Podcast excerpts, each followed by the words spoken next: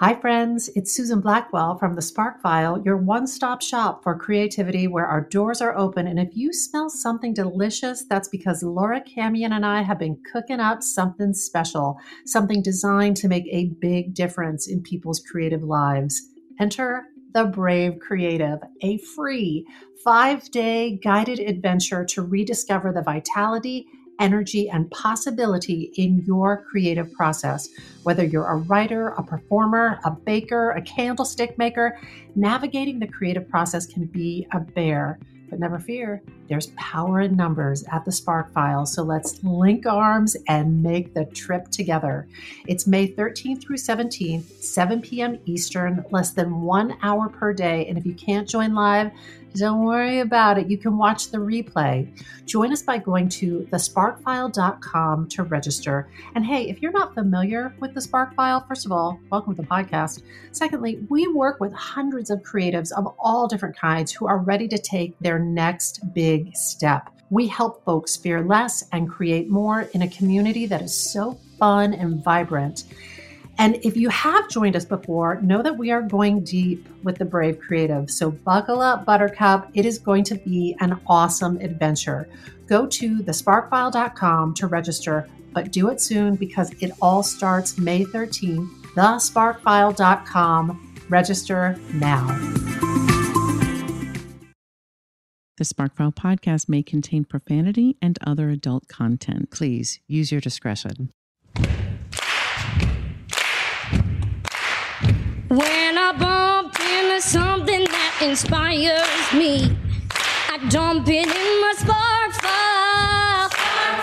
Could be something that I wanna make or how I wanna be. I pump it in my spark file. I jump into my spark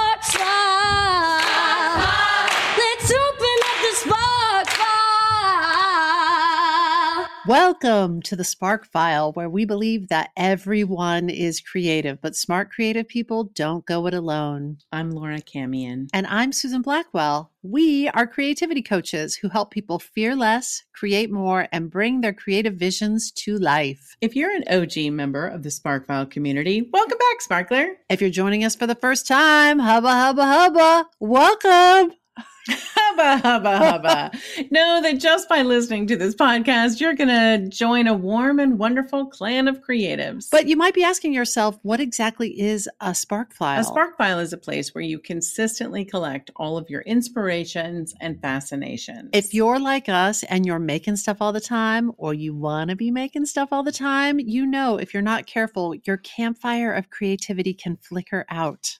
But don't despair. We're collecting kindling in the form of fresh ideas, images, and inspiration that spark creativity and pique curiosity to light a fire under our collective asses to make things like this podcast. Or some of the no joke, no exaggeration, greatest writing of our time. Ooh.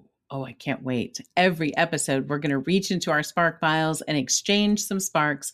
And from time to time, we're going to talk to some folks who spark us too. That means we have more sparks than we can possibly use in this lifetime. Do we ever? Do we ever? So, if something lights you up, we encourage you to take that thing and make something out of it. Without further ado, let's open up The, spark, Spark file. Laura Camien. Susie Q, how you doing? I'm happy. I love a spark day. I love a spark day. I can't wait because you are sparking me today. And by the indication that you gave in that little intro there, I think I'm going to be intrigued. I'm so excited about the spark, Laura. And it has been everything. I have had to harness all my powers of restraint to not tell you everything about the spark Really? before this recording. I've Oh just been God. bursting with this spark. Oh, I'm so excited. yeah. It's good that we haven't had time to talk. We were just telling someone the other day, like, we're such nerds. Like, we talk all day as we're working on the Sparkfile business, which is joyful and fun. And then at the end of all that talking, we're like, do you want to talk some more for like two more hours? Because these other things are happening. And it's like we always need a slumber party at the end of the week to talk about all the things we talked about. Fun life stuff. You'll be like, I got a piece of furniture a week and a half ago. And I'm like, a week and a half ago. How did you hold that in? Bury the lead. But now you get to tell me everything. I'm so excited. So I'm going to jump in. Is that okay? Yes, please jump in. I'm doing it. So, one of my favorite quotes of all time is from a commencement address that Toni Morrison delivered at Barnard College in 1979. In that address, she shared many wonderful concepts. And because she's Toni Morrison, those concepts were shared via wonderful language. Mm. The quote that I have returned to and repeated time and time again is something she said to those graduates and to all those assembled at Barnard in 1979.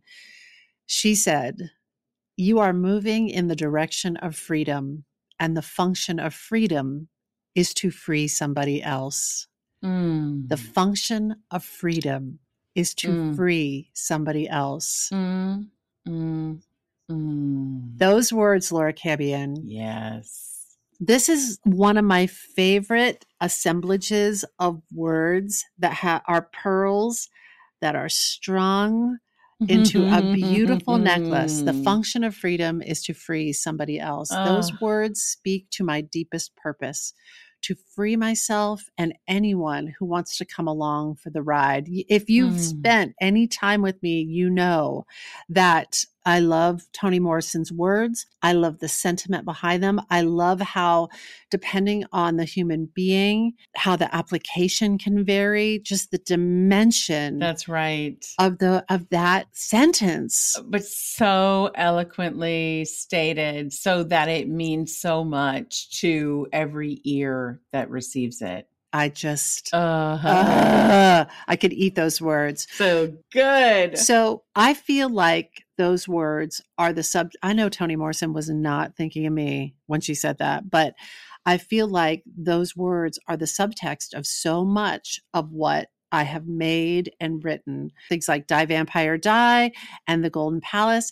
And there's the subtext for so much of what we do here at the Spark File, giving people the tools and information and support they need yes. to free themselves as creatives so that they can create the things that they want to create in this lifetime. So, you know, I love Toni Morrison. Yes. And recently I got really sparked when I saw that there was a documentary up on Netflix called Pieces That I Am. And it is all about Toni Morrison.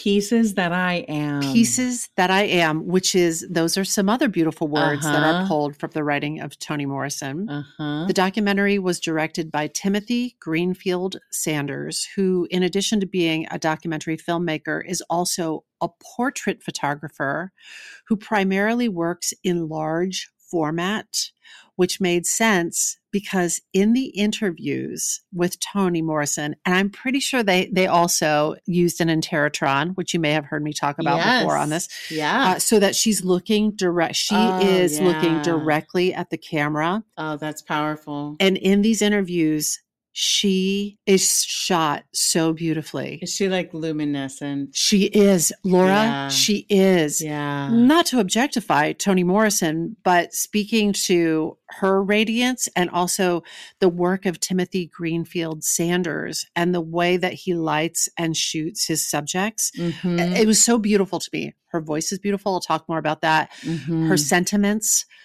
the way her brain works in concert with her heart and her mouth, and the way she looked. I was just like, I just wanted to eat this movie. I wanted to eat her words. Oh. I wanted to eat this movie.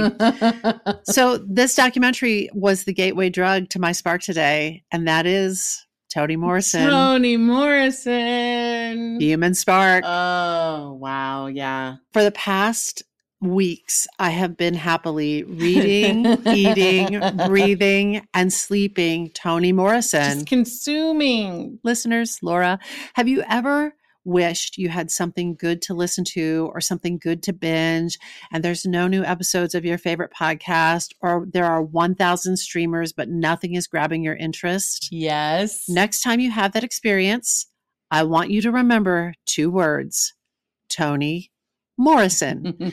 if you are a reader, read Toni Morrison. If you are a listener, Listen. oh, listen to one of her audiobooks because Yeah. she reads her own audiobooks. Oh God, yeah. And I'm going to say something on this mic. I'm going to make a public statement. I said this to Nathan the other day. Okay. And when I said it, he was like, oh, like he, It's gonna be big, this statement. yeah, to my ear. Now, you should understand to contextualize this. I listen to so much content, Yeah. podcasts, audiobooks. If I am doing something where I can be listening to something, Yeah. I am listening to something. Yeah. If I am cleaning, if I am cooking, if I am showering, I have a speaker in the shower so I can listen. Yeah. I am listening frequently to my ear. She is the single best audiobook reader I have ever heard. Wow. Her voice is so pleasing, Laura. It is so dynamic. It is. And when she was in college at, at Howard University, she did stuff with the acting department, with the theater department. uh-huh. And she's good. She's really, really good at interpreting her own work. Mm. And you get to hear the flavor of the subtext that she has infused into the writing and into her voice as she reads that writing. Yes. And I'm telling you, listening to Toni Morrison read Toni Morrison's writing is one of the great pleasures of life. Come on. The fact that like her voice is as exquisite as it is, and then the content that she is reading is mwah. Some of the best writing of our time. It is so good. So there's this podcaster I love who said, My house is never cleaner than when I'm listening to a good audiobook. Oh, what that's so you. And that is so me. I, like, oh it's oh my God. it spoke to me and we have this huge snowstorm and i have had to sh- shovel snow for hours but laura believe me when i tell you i bundled up i put on my headphones instead of earmuffs and i happily shoveled for hours because I was in the Oh, dark. Yes. Oh it was snowing on me and i was just like listening to toni morrison and shoveling Now, Suze, I'm sorry this is off topic, but a question. You don't worry, like, you've got wolves up there. You've got animals and critters. You don't worry about it. You're like, you can't hear them. You've got your headphones on. There was literally, I could hear even over the sound of Toni Morrison's beautiful voice, yeah. I could hear something that was either a wolf or a very large dog howling for hours, howling, howling, howling near the, the tree line of the forest. And ah! I was just shoveling and I was like, well, I got this shovel. I can always like bop it. wow. Don't mess with me. I will bop you in the head with a snow shovel. Don't mess with Susie and a shovel. and then I'll use it to bury your body. Just kidding. Ah! Ah. Don't use that as evidence in court.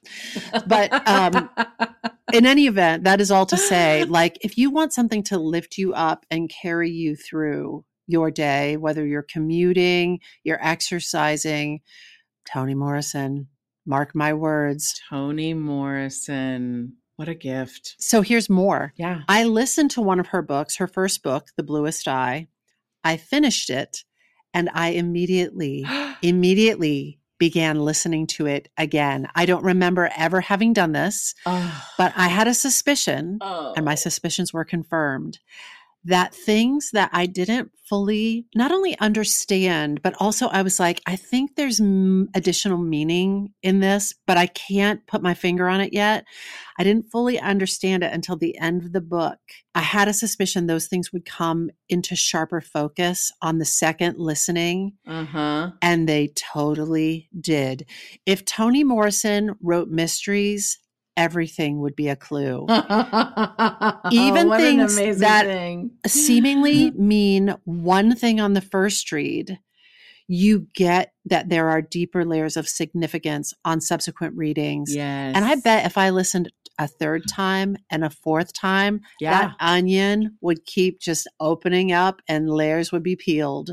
I bet you're right. it's funny i don't want to spoil i almost I, I have to say i loved having this experience with this this book Yeah. the bluest eye that i could take it in and be like I know that there is deep meaning in this, and I'm playing right on the surface with this, but I'm going to give it time. I'm just going to let this open up and unfold, and then to subsequently go back, re listen, start to have the pieces of the puzzle click into place. Mhm. And then subsequently to go and start to read some discussions and the kind of interpretation and drilling down that you would experience like in a good literature class. yes, yes. To then go and dig into that and be like, OMFG.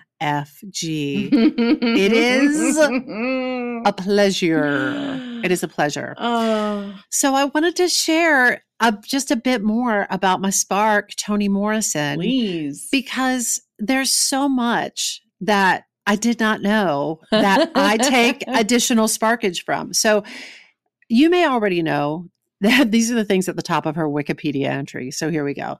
Toni Morrison is an American novelist. She lived from 1931 to 2019. It's just crazy to me that Toni Morrison completely missed the whole pandemic because I think she would have had a lot to say about the pandemic.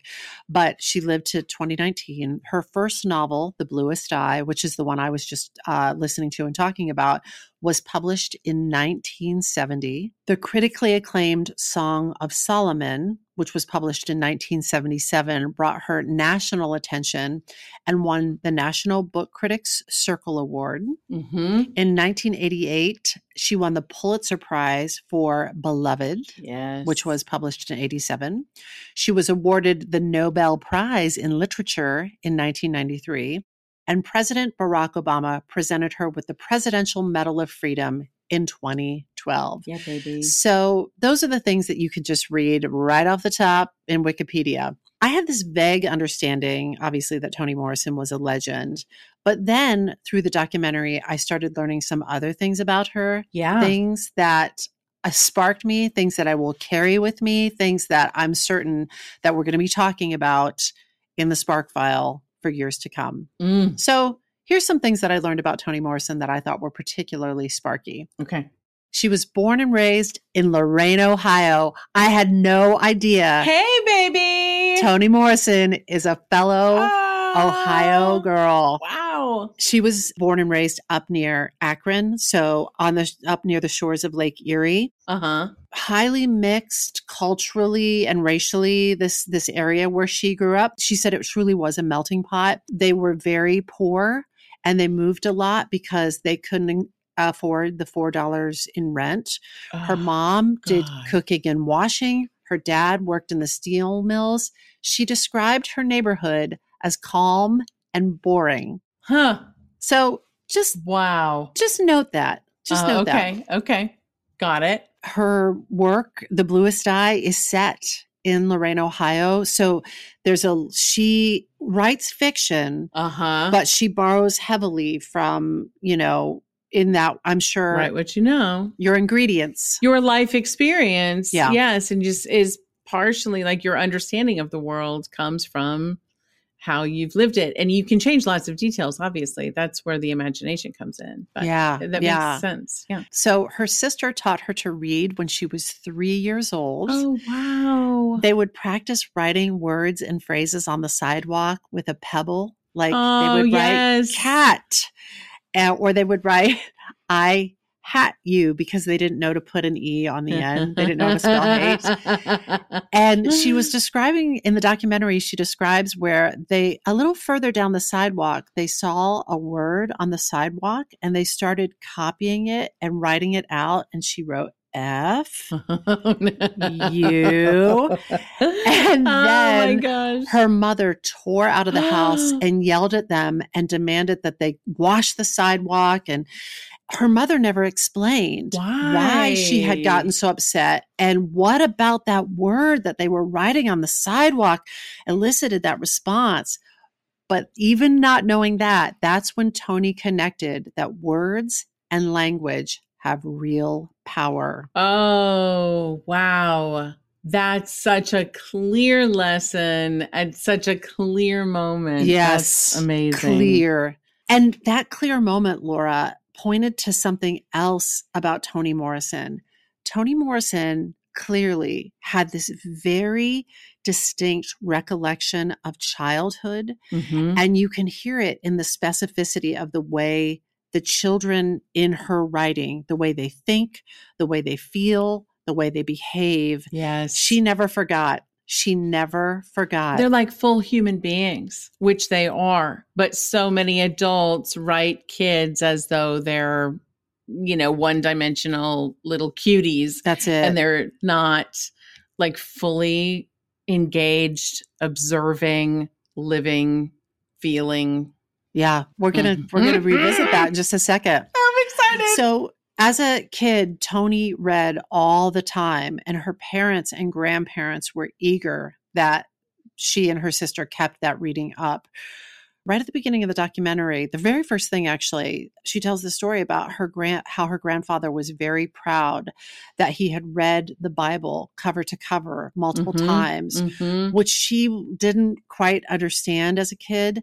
But as an adult, she came to realize that it was a big deal because her grandfather lived during a time when it was illegal for Black people to read in his lifetime. Oh, that is huge. So it was a subversive, it was a confrontative thing that he had known how to read, number one, but also and read it. read it cover to cover.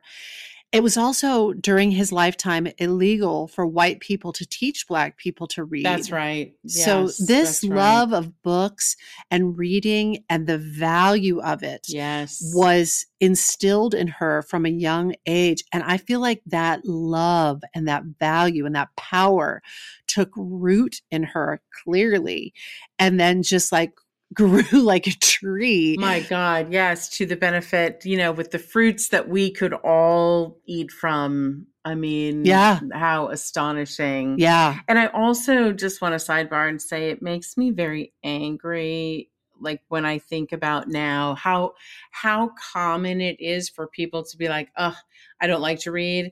I didn't grow up reading. Families don't hand down that appreciation for reading." But when you tell a story about how it was illegal for you to read, Uh-huh. this is not something to be taken for granted or or given and now we're generations from that and Reading and voting.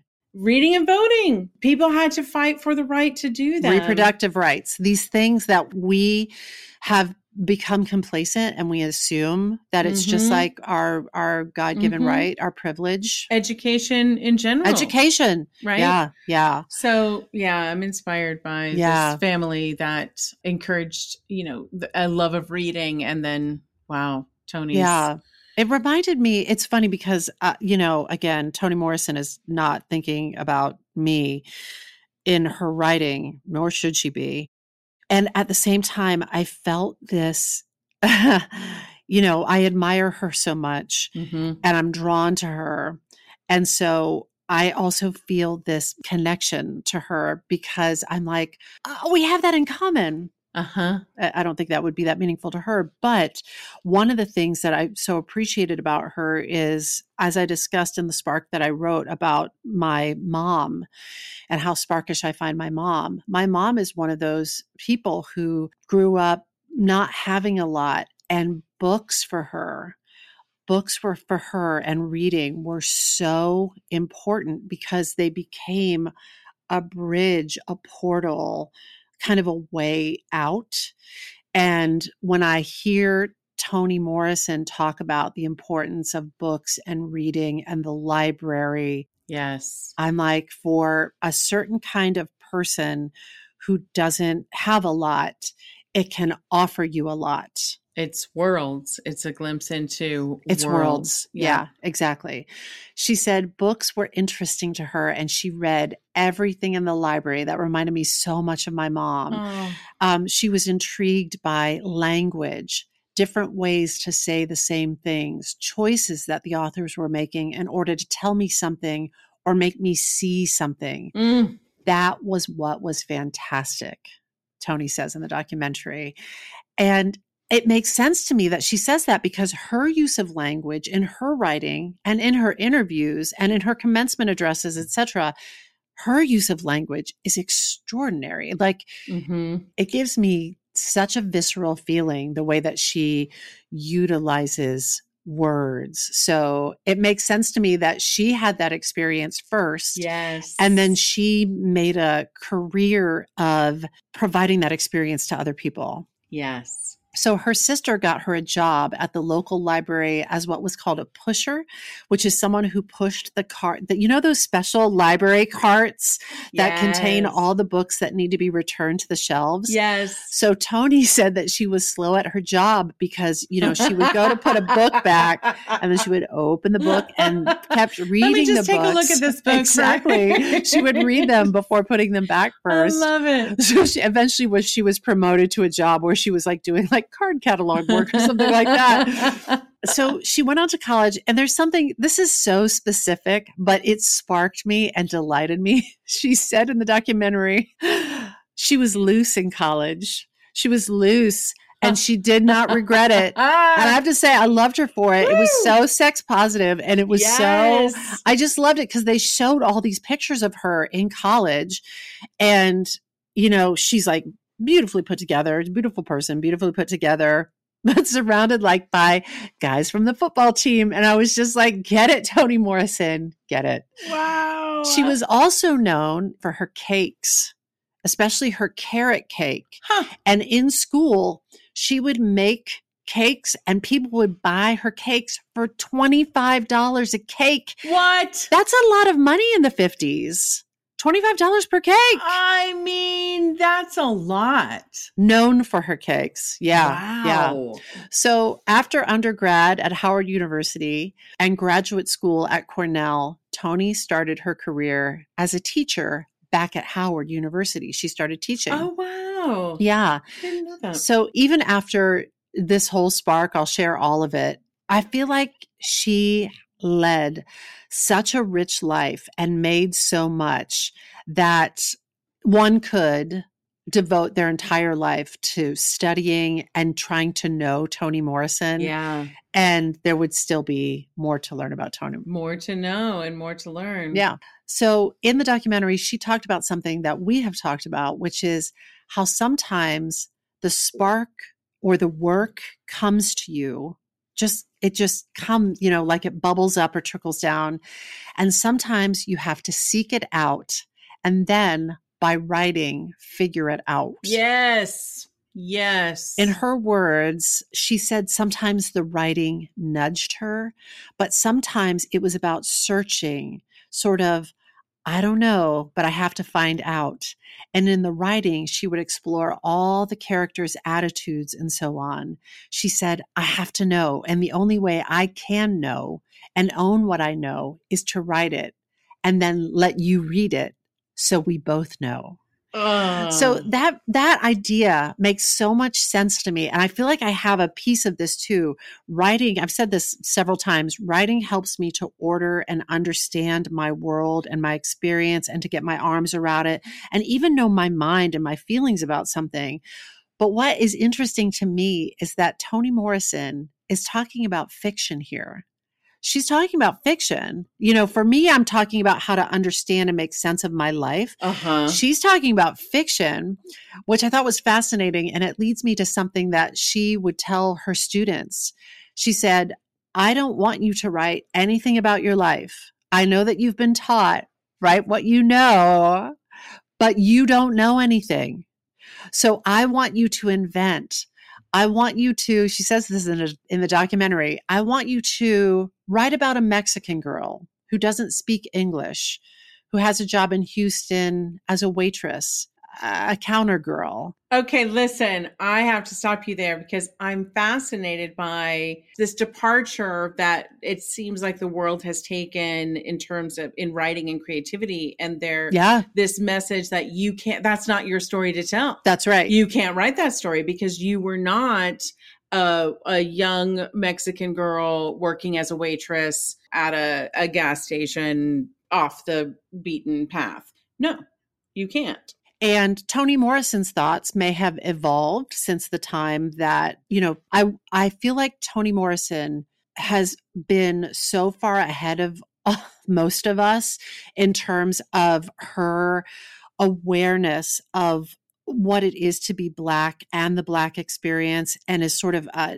documenter not she's not a documentarian but like a documenter of that and the underpinnings of that. And so her thinking may have changed if one could have a conversation with Toni Morrison and students of Toni Morrison may have more information about this. This may have been an exercise she gave to her 18 and 19 year old freshman writers, right? That's right. That if she was working with an advanced novel writing cohort, a doctorate students or master's students, she may have said, maybe this isn't your story to tell. I don't know. I don't know the answer to that. But I think that she was a real advocate, to your point, Laura, of imagination. And it's evidenced in her fiction work. That's right. I feel like the stories that she tells are her stories to tell and they are also incredibly nuanced, imaginative flights of fiction.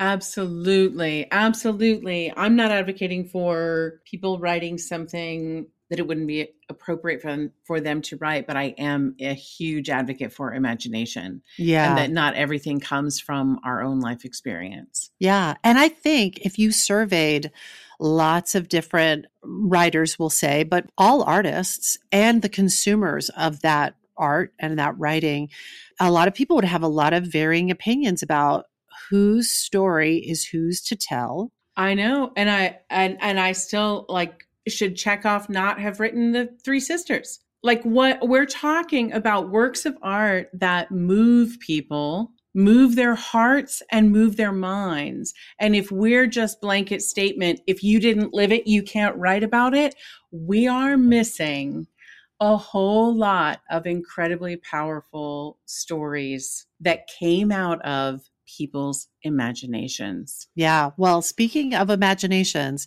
she said that she would throw out these sort of prompts and ideas that were far distant from anything in those students' lives. And she said those students would take it and they would run with it.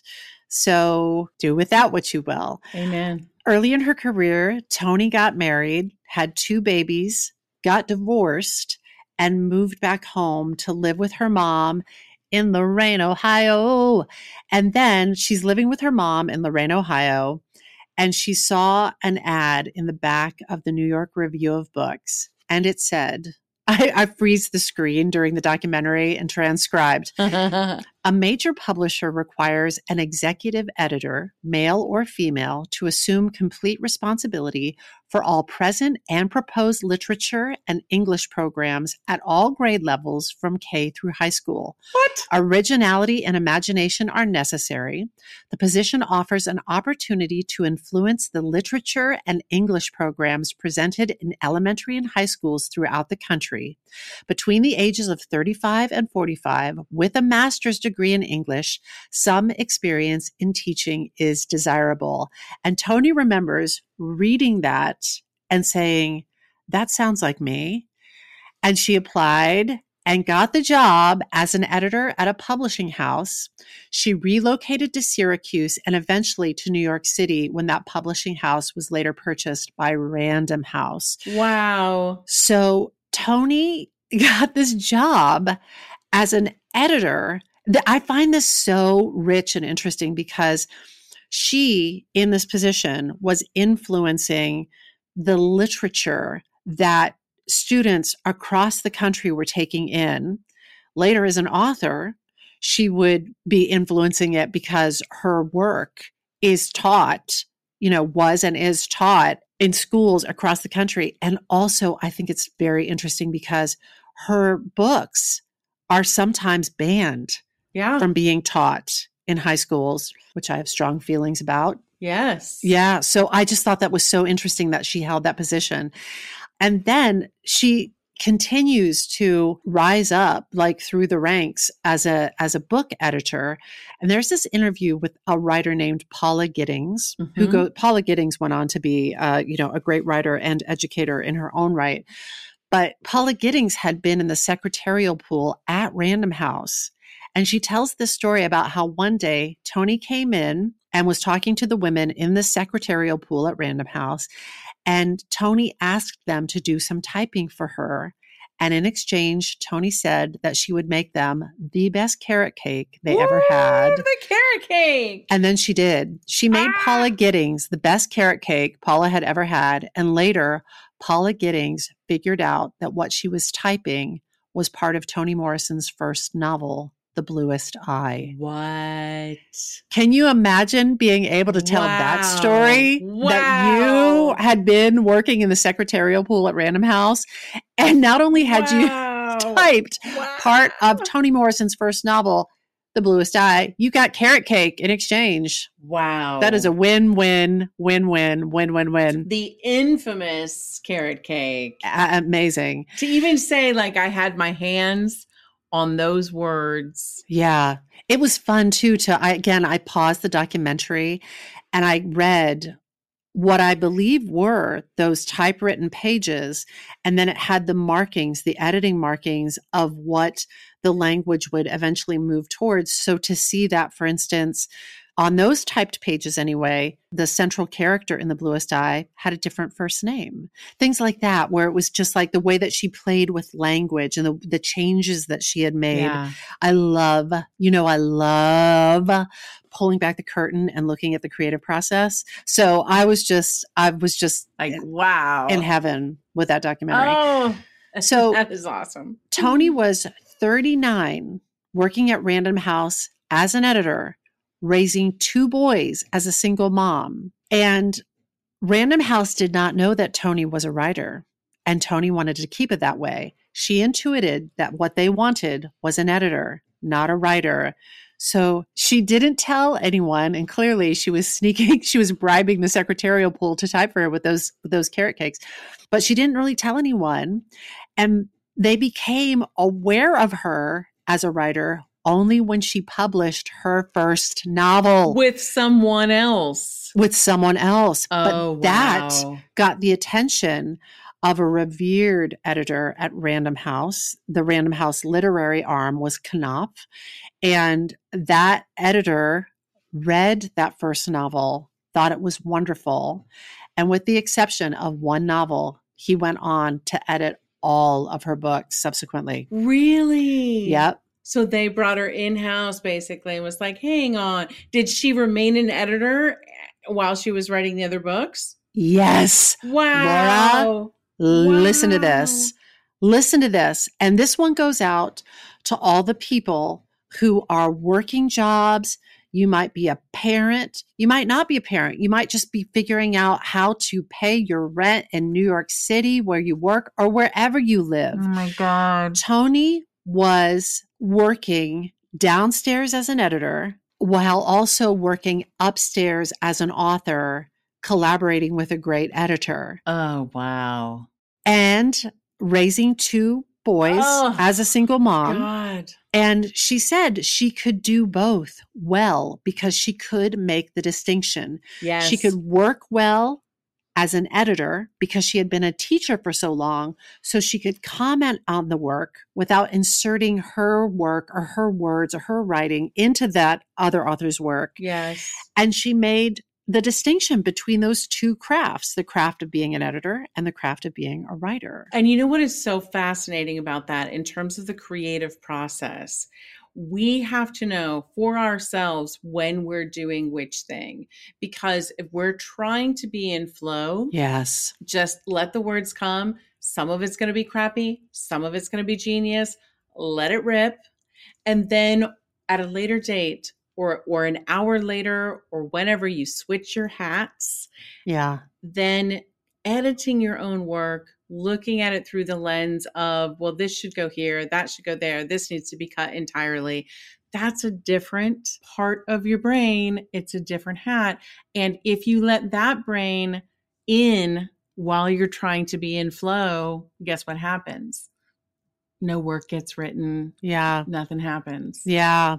That's a real Yeah. skill. That's a, that's incredible that she had mastered that. That she could do that. hmm I have some thoughts about how she might have pulled that off, but Mhm. we'll get to that in a second. So, The Bluest Eye, this is her first novel, Mhm. and what a way to kick off your career as a published author. She did something in that book that I thought was extraordinary. In the documentary, she says, I started my career with The Bluest Eye, putting the entire plot on the first page. So the reader reads the first page, he knows exactly what happened. And if he turns the page, it's because he wants either to find out how it happened or he loves the language. And it's really cool. The other thing that's fun about Toni Morrison is she'll pull back the curtain and she'll say, I had an idea or a spark came to me, my language, not hers, but I had an idea of something I wanted to explore, or the spark of this image came to me. And then you realize that that spark became a foundational image in Beloved, That's or right. Yeah. or that central idea became the central idea explored in the bluest eye and it is oh i have chills just talking about it like it is so i don't know i just think it's so exciting skill. That's seriously skilled. so in the bluest eye which i cannot wait for you to read it so we can have a two person book club or readers if you all want to read it we can have a, a sparkfile community book club the first thing in the book, the very first words that we hear, she introduces us to this framing device that she keeps calling back to throughout the whole book. The very first thing we hear is remember the Dick and Jane books? See Dick run, see Jane play, play Jane play. hmm Throughout the bluest eye, Toni repeats and distorts the see Dick run, see Jane play. She repeats it and she distorts it. And you see how something as familiar to us as a Dick and Jane story, you see some of us, I'm talking about myself here, you see really clearly for the first time how the Dick and Jane story centers and privileges whiteness Uh huh. and how potentially damaging that would be to a black child whose identity is still forming. Yeah. Yeah. And what I didn't realize, and this is a, a light, it's the lightest spoiler, but my hope is that it will be delicious for you, Laura, or you listeners as you take in The Bluest Eye. hmm What I didn't realize until my second listen to the book is that framing device of the Dick and Jane story also serves as the lightest synopsis of the story that is to follow. In the Mm. first pages of The Bluest Eye, she tells you everything that's going to happen. And then, just like she said, she spends the rest of the book telling you how it happened Wow. in the most exquisite prose. So I don't want to say too much more about that, but Okay. by the end of the book, I was like, wait a second. Did she? And I like counted it off. I was like, see Jane play, play Jane play. I, I went back through it and I was like, oh mg She basically gave you like the high level bullets of the major action points in the story. Wow. Oh, I can't wait. Oh, it's- it's so good. So, how did Toni do the things she did and produce all that exquisite writing? I think it's important to understand that while Toni Morrison clearly possessed gifts, she also consistently did the work. hmm It is laid out in this documentary that Toni Morrison was meticulous in her forethought regarding character and location, down to the layout of an apartment or like a hairstyle that she describes in the writing. Toni talks about her writing practice and she says that she would get up before the sun rose. She got up early consistently before the sun came up. She was this I loved and I identified with deeply. It was another point of identification Uh-huh. and connection that I felt with her. She said that she was very smart early in the day, but later, not so much. But early in the day, she was very good, very sensitive, and she would work about three or four hours every morning. And one of the main reasons she did that was because she was a single mom raising two small kids. And if she got up at 5 a.m. before they did, yeah. she could get some writing done. Yeah. She went on to say she was unable, unwilling, and unenthusiastic about writing after lunch or writing at night. And the only time she wanted to do it or was good at it was very early in the day. So, I'm going to say it one more time. To recap, Toni Morrison was a single mother of two boys working a very high powered full time job at a huge Park Avenue publishing house. And she found time to write some of the greatest books of our time. And the way that she did it was to identify precisely what time of day worked for her busy schedule and for her metabolism as a writer.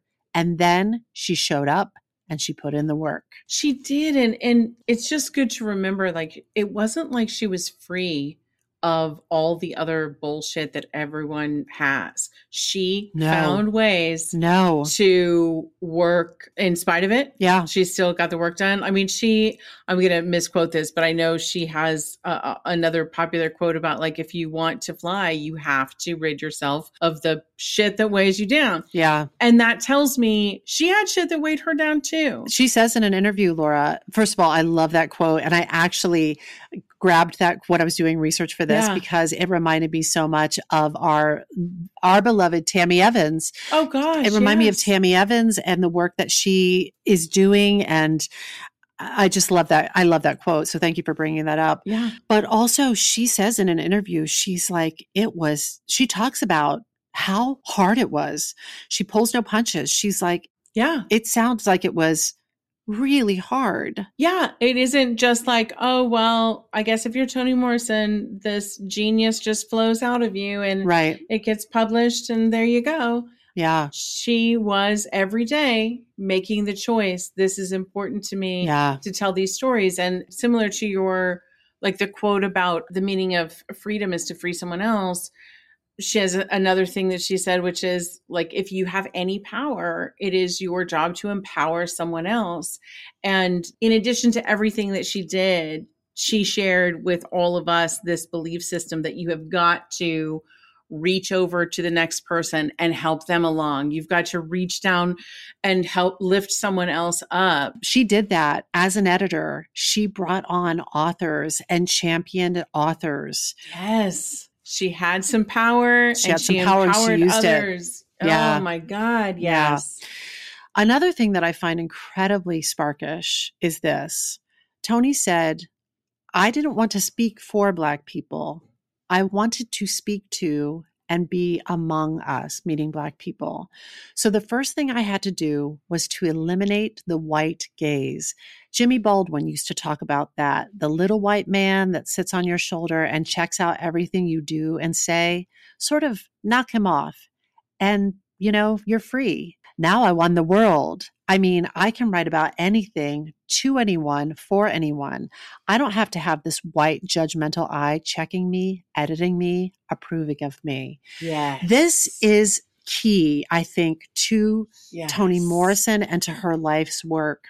Hilton Als, who the New Yorker critic said she was doing something that a lot of Black writers who had come up in the 70s weren't doing.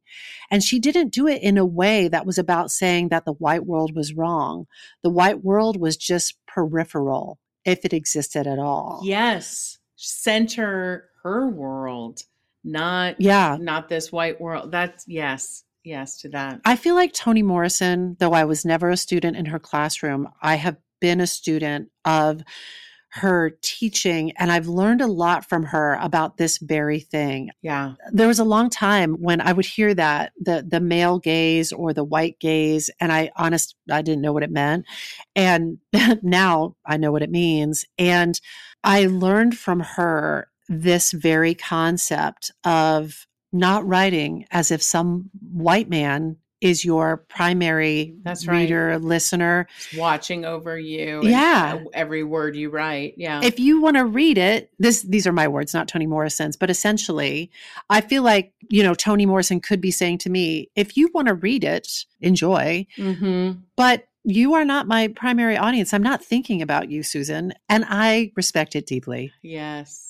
So Toni said, I have had reviews in the past that have accused me of not writing about white people. I remember a reviewer said, one day she will have to face up to the real responsibilities and get mature and write about the real confrontation for black people, which is white people. As though our lives have no meaning and no depth without the white gaze. Oh, And I've spent my entire writing life trying to make sure that the white gaze was not the dominant one in any of my books. wow. In this country, many books, particularly in the 40s, 50s, you could feel the address of the narrator talking to somebody white. I could tell because they were explaining things that they didn't have to explain if they were talking to me. The assumption is that the reader is a white person, and that troubled me. She said, I wanted to read a book that had no codes, no little notes explaining things to white people. I Ah. love this.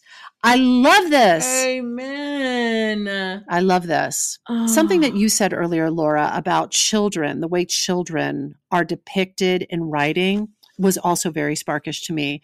Toni Morrison talked about how stories that featured young black girls that they were props, they were jokes. She wanted to write a book that she wanted to read. Yes. She hadn't seen a book in which Black girls were center stage.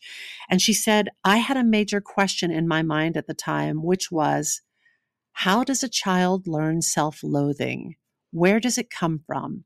Who enables it? How is it infectious? And then what might be the consequences?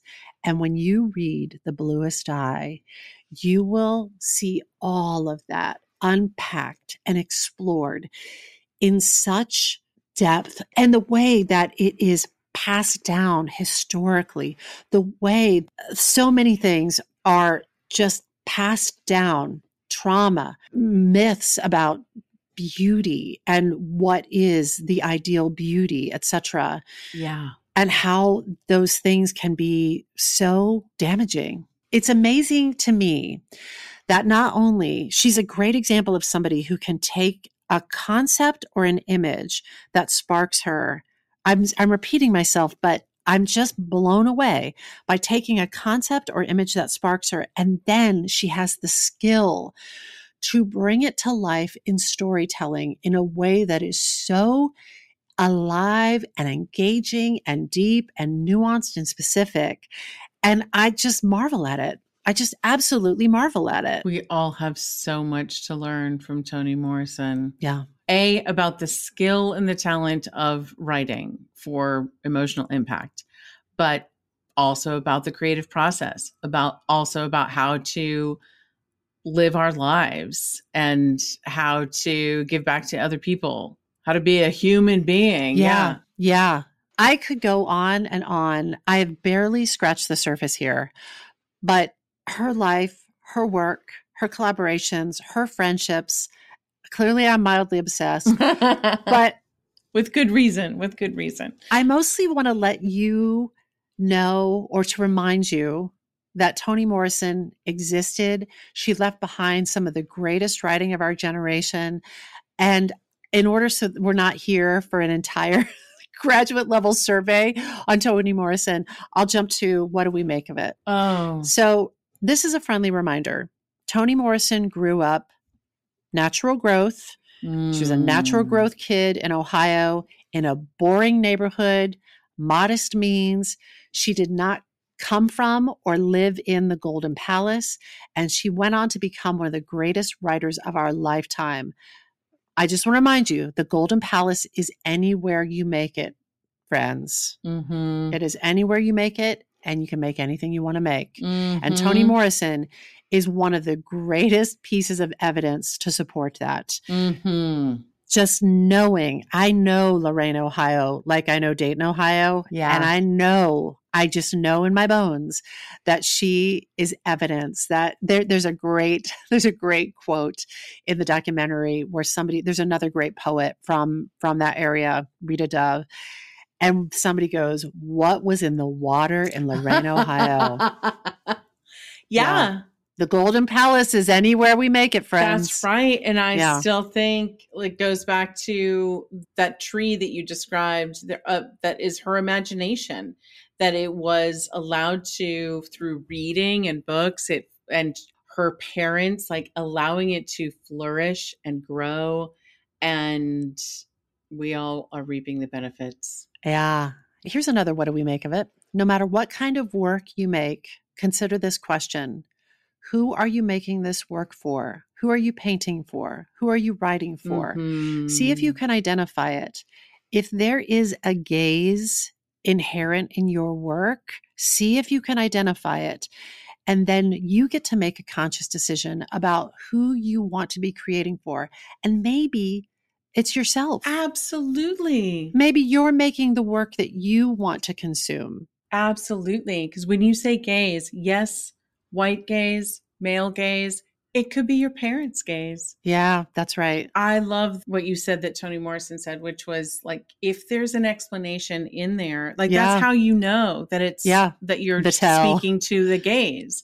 Yeah. Because the people who this was meant for don't need that explanation. Now, there is a distinction in there. When you're telling a story, you need to, uh, I always think of it again, it's like a string of pearls. Mhm. And you need to make sure that you include the necessary information in the order that allows the listener or the reader to to step into the story. But that's different than decoding things for people. That's right. Providing Yeah. an explanation for something that people they just know. If they're your people, if they're the people who you are writing this for, they just they know that and you Yeah. don't need to tell them. Yeah.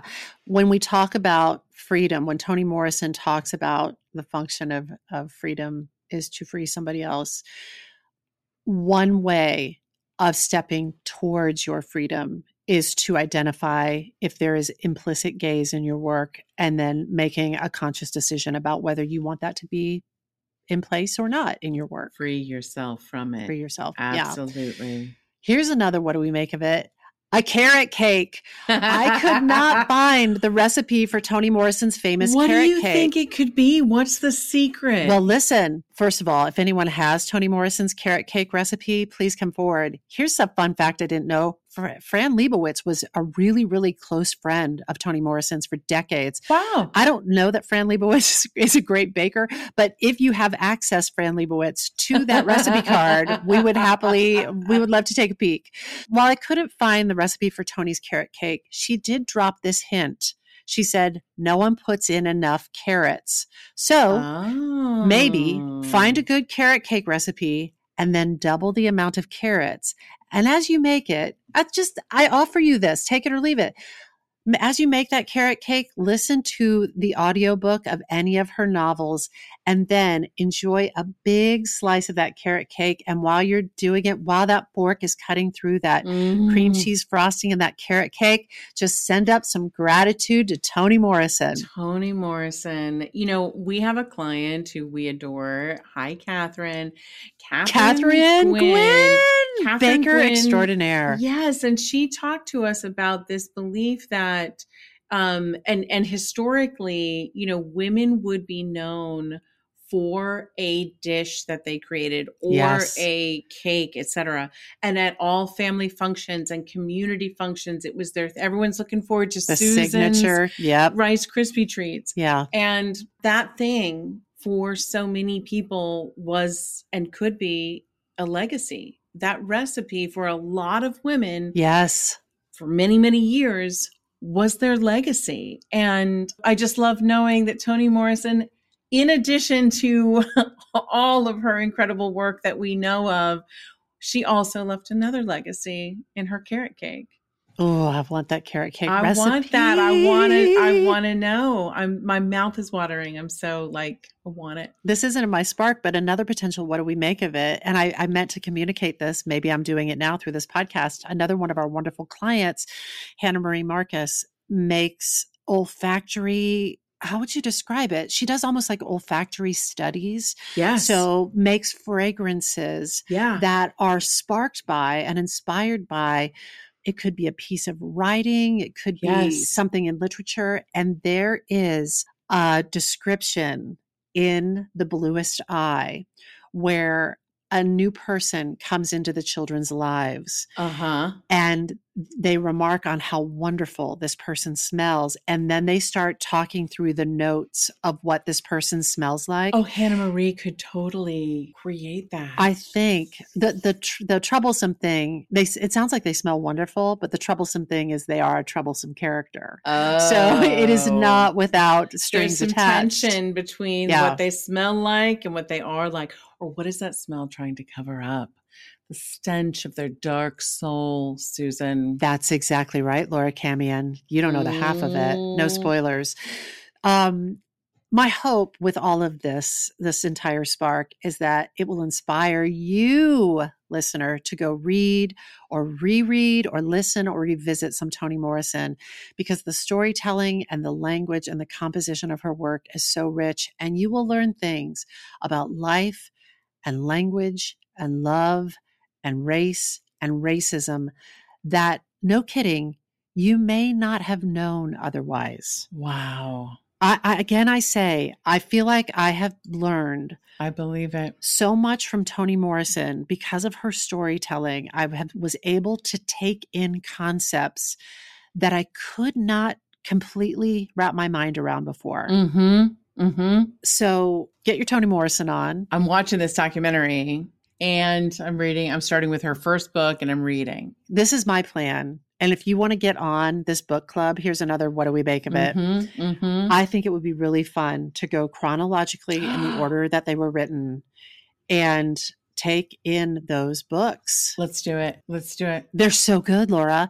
I don't ever want to hear any of us saying, I'm bored, there's nothing to listen to. There's nothing to read. Because I'm telling you, if you haven't cracked into or haven't lately cracked into the works of Toni Morrison, you're in for a treat. There's a treasure trove that awaits you. I'm so excited. And if you can get past the vampires telling you you couldn't possibly be a writer because Toni Morrison's work exists in the world, and move through that Oh. and move on to being inspired to tell the stories that you want to tell, to consistently put in the time to hone your craft. If if I could leave you with that spark, Absolutely. then my work is done here. And Toni Morrison would be right there saying you in fact doesn't she say like if there is a book that you want to read that has not been written yet, Write that you're book. the person to write it. Yeah, You're the person to write you're it. the person to write it. Yeah. What a gift. Susie Blackwell, this spark is a gift. Toni Morrison is a gift to us all. She is, and that writing and the way she lived, and there's so much more. I have barely scratched the surface. Other things that she has made and written, crack into a commencement address. She will not disappoint. She's so good. She's so good. Wow. But that's my spark, and I'm sticking to it. oh, Suze, thank you. The carrot cake of Toni Morrison. I mean, I think that should be the official title of this okay. spark. All right, the we're carrot naming cake of it. Toni Morrison. So sweet, so delicious. and nutritious. and nutritious because it's got double the carrots. It's got double the carrots. Friends, that's it. This episode of the Spark File was made on the lands of the Lenape people. And as always, we hope that this put another bunch of sparks in your file. If there is a spark that you'd like us to explore, or if you'd like to learn more about how to coach with us to bring your creative ideas to life, email us at the sparkfile at gmail.com or submit through our website, thesparkfile.com. We will even happily take your feedback, but you know, there is a price of admission. First, you got to share a creative risk that you have taken recently. You can follow us on social at the Spark File and be sure to subscribe, rate, and five star review this podcast. These are not idle words. It actually helps other listeners to find us. It really does. also, if you like this podcast, we hope you'll share it with people that you love. And if you didn't like it, that's probably a strong indication that it was not meant for you to begin with. Oh, nice, Suze. That was a good one. If something lights you up, come on. How could Toni Morrison not light you up? Something lights you up and gets your creative sparks flying. We are writing you a forever permission slip to make that thing that's been knocking at your door. It's your turn to take that spark and fan it into a flame You know, you got to take it and, And make, make it. it. Thank you, Toni oh, Morrison. Oh, thank you, Toni Morrison. The greatest of all time. When I bump into something that inspires me, I dump it in my spark file. Could be something that I wanna make or how I wanna be. I pump it in my spark file. I jump into my spark file. Let's open up the spark file.